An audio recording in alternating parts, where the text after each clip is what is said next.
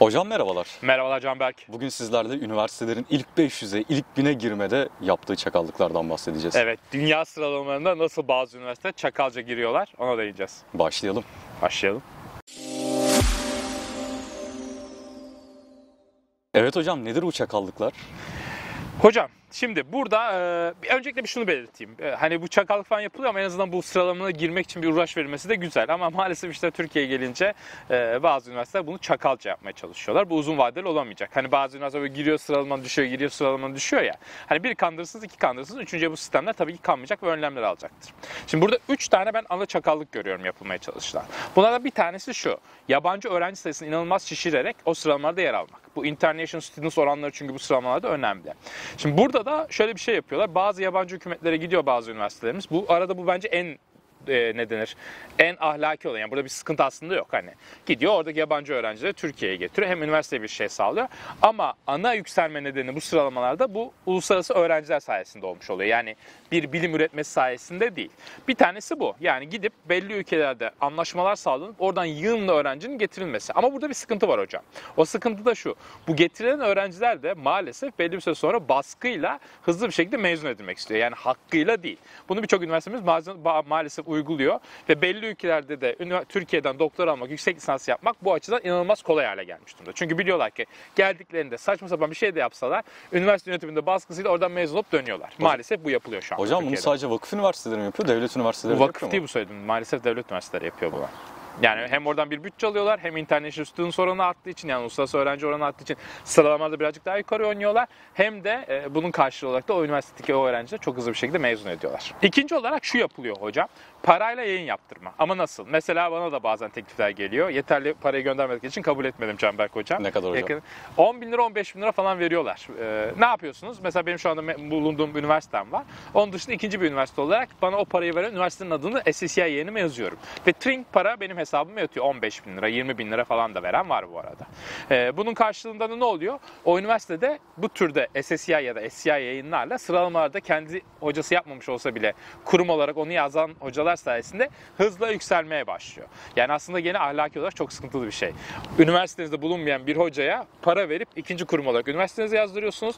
Bu sayede de sıralamalarda hızla yükselmeye başlıyorsunuz. Hocam burada üniversite ismi yazılıyor ama yazar ismi olarak geçmiyor değil mi? Yok ben yazarım ya. Ben şunu yazıyorum. Birinci kurumum XX Üniversitesi, ikinci kurumda altta YY Üniversitesi yazıyorum. Anladım. Sanki orada misafir öğretim üyesiymişim gibi ama öyle bir şey yok. Oranın bana hiçbir katkısı yokken para verdiği için ben onun adını yazıyorum. O zaman burada şöyle de bir çakallık yapılabilir.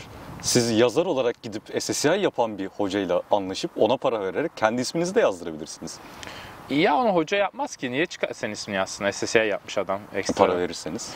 E, iyi para vermen gerek. Bir de o seviyede bir hoca da oturup hani sende alacak 10-10 bin lira için hani niye seni ekstra yazıp da ismi bölsün ki yani hani oralarda yayın yapmayı sen de biliyorsun zorlayıcı bir şey. Evet kolay hocam. kolay bunun olacağını zannetmiyorum. Uydurup makaleler yazdırabilirsiniz parayla ama belli bir seviyedeki makaleye o kadar emek verdikten sonra kolay kolay ben bir hocanın para karşı isminizi yazacağını zannetmiyorum. Hani çünkü onu yapacağını abi ya senden 10 bin lira mı alacak? Abi yapar. Bir başka üniversiteden 15 bin lira alır, senden 10 bin lira alacaksın. Bir de TÜBİTAK teşviğe vurur, oradan da bastığı yayının oranına göre 7500 lira falan alır. Yani 22 bin, 23 bin para alır. Niye senden para alsın? Yani 50-100 bin vermen gerekiyor mantıken. Eğer bunu yapan varsa ben ismimi yazdırırım. Daha karlı çünkü. Hocam peki üçüncüsü ne? Üçüncüsü de şu hocam. Ee, burada da şunu yapıyorlar. Mesela bazı üniversitelerimiz var, birkaç vakıf üniversitesi burada çok mimlidir. Böyle ilk 500'e falan girdiğini görersiniz. Girin bakın nasıl girdiğine. Böyle inanılmaz yayın yapan, 360 yayın falan yapan hocaları alıyorlar. Bunlar da SSCI bu arada. Belli alanlarda, belli boşlukları bulurlarsa inanılmaz yayın yapabilen hocalar var. Ee, bu hocayı transfer ediyor belli bir süreliğine. O yayınların hepsi kendi kurumdayken basılıyor. Anladın mı? Ondan sonra o yayınla bir ilk 500'e giriyor. Ya atıyorum toplamda 520 yayın var SSCI veya STI'da. 360'ını zaten tek hoca yapmış. Onu çıkarsan adam ilk 2000'de bile değil o üniversite. Ama onu geçiş sürede transfer ediyor. Parasını veriyor gerekli parayı. iyi bir para veriyordur. Onunla ilk 500'e giriyor ve oradan devam ediyor. Şimdi burada bir de kaç tane ufak çakallık var yapılan. Nedir onlar? Mesela şimdi bu yayın, şey kıstasları dışında işte atıyorum engelli öğrenciler için yeterince olanak var mı? Kaç tane ağaç var falan gibi inanılmaz ayrıntılardan da puan toplanabiliyor. Buralarda da yanıltıcı bilgiler verildiğini ben görüyorum. Mesela engelli tuvaleti yok ama oraya bir tane engelli işareti açıyorlar. Bir tane oraya böyle şey nedir bu? Rampa. Rampa gibi bir şey koyuyor. Hop onu ekstradan bir anda yükseltiyor. Yani rektör hoca derse ki burası sıralamada yükselecek. Bana tüm her şeyi yapın. Bir ekip de buna çalışırsa çok rahatlıkla yükseltir. Buradan Sayın Rektör hocalarımıza mesajımızı göndermek istiyorum. Tüm çakallıkları biliyorum. Beni transfer ederseniz ilk 500 garanti. Hocam peki siz rektör olsanız ne yapardınız? Ben rektör olsam Canberk seni alırdım. Eşimi üniversiteye alırdım. Bir de çocuk yapardım hemen üniversiteye alırdım. Çok iyi fikir hocam. Yine üniversitelerin ilk 500'lere, ilk 1000'lere girmek için, sıralama yükseltmek için yaptığı çakallıkları tekrardan gözler önüne serdik. ya biz serdik değil mi hocam ya? Evet Vallahi hocam. sen de böyle övünce ben de havaya giriyorum yemin ederim. Habercilik yapmış gibi oluyorum. Show TV haber. Ama burada şunu belirteyim. Kötü yani bizim memlekette şu o, yani ha, bunun bir kuralı var. Yani iyi yayın yapan hocayı istihdam edeceksin liyakata dayalı olarak. Bunu yükselteceksin ve belli bir süre sonra ki elbette ki o üniversite yükselecek. Belli üniversite bunu tabii ki çok düzgün yapıyor. Burada her üniversitemiz böyle değil. Ama hocam bazı üniversitelerde hemen kolay yoldan bir şey yapmaya çalışıyor. Hocam karşımızdaki insanlar enayi değiller, salak değiller. Bir yaparsın, iki yaparsın. Üçüncüye seni yakalar. E boş yere ülke olarak da utanılacak duruma düşeriz. Bakın Çin üniversiteleri bunu yapıyor ve utanılacak durumdalar. Elbette ki bir kısmı iyi ama birçoğunu herkes biliyor. Paranı veriyor. Bana Çin'den bile teklif gelmişti.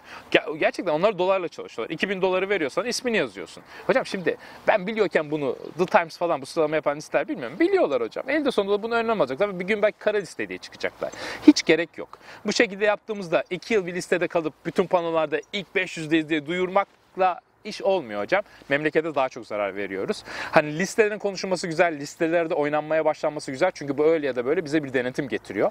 İyi hocaların daha hızlı bir şekilde bir yerlere gelebilmesi en azından transfer edilmeni sağlıyor. Yatanlar da belli bir süre sonraki bir işe yaramadıkları fark edecek üniversiteler tarafından. Ama tekrar ediyorum hocam.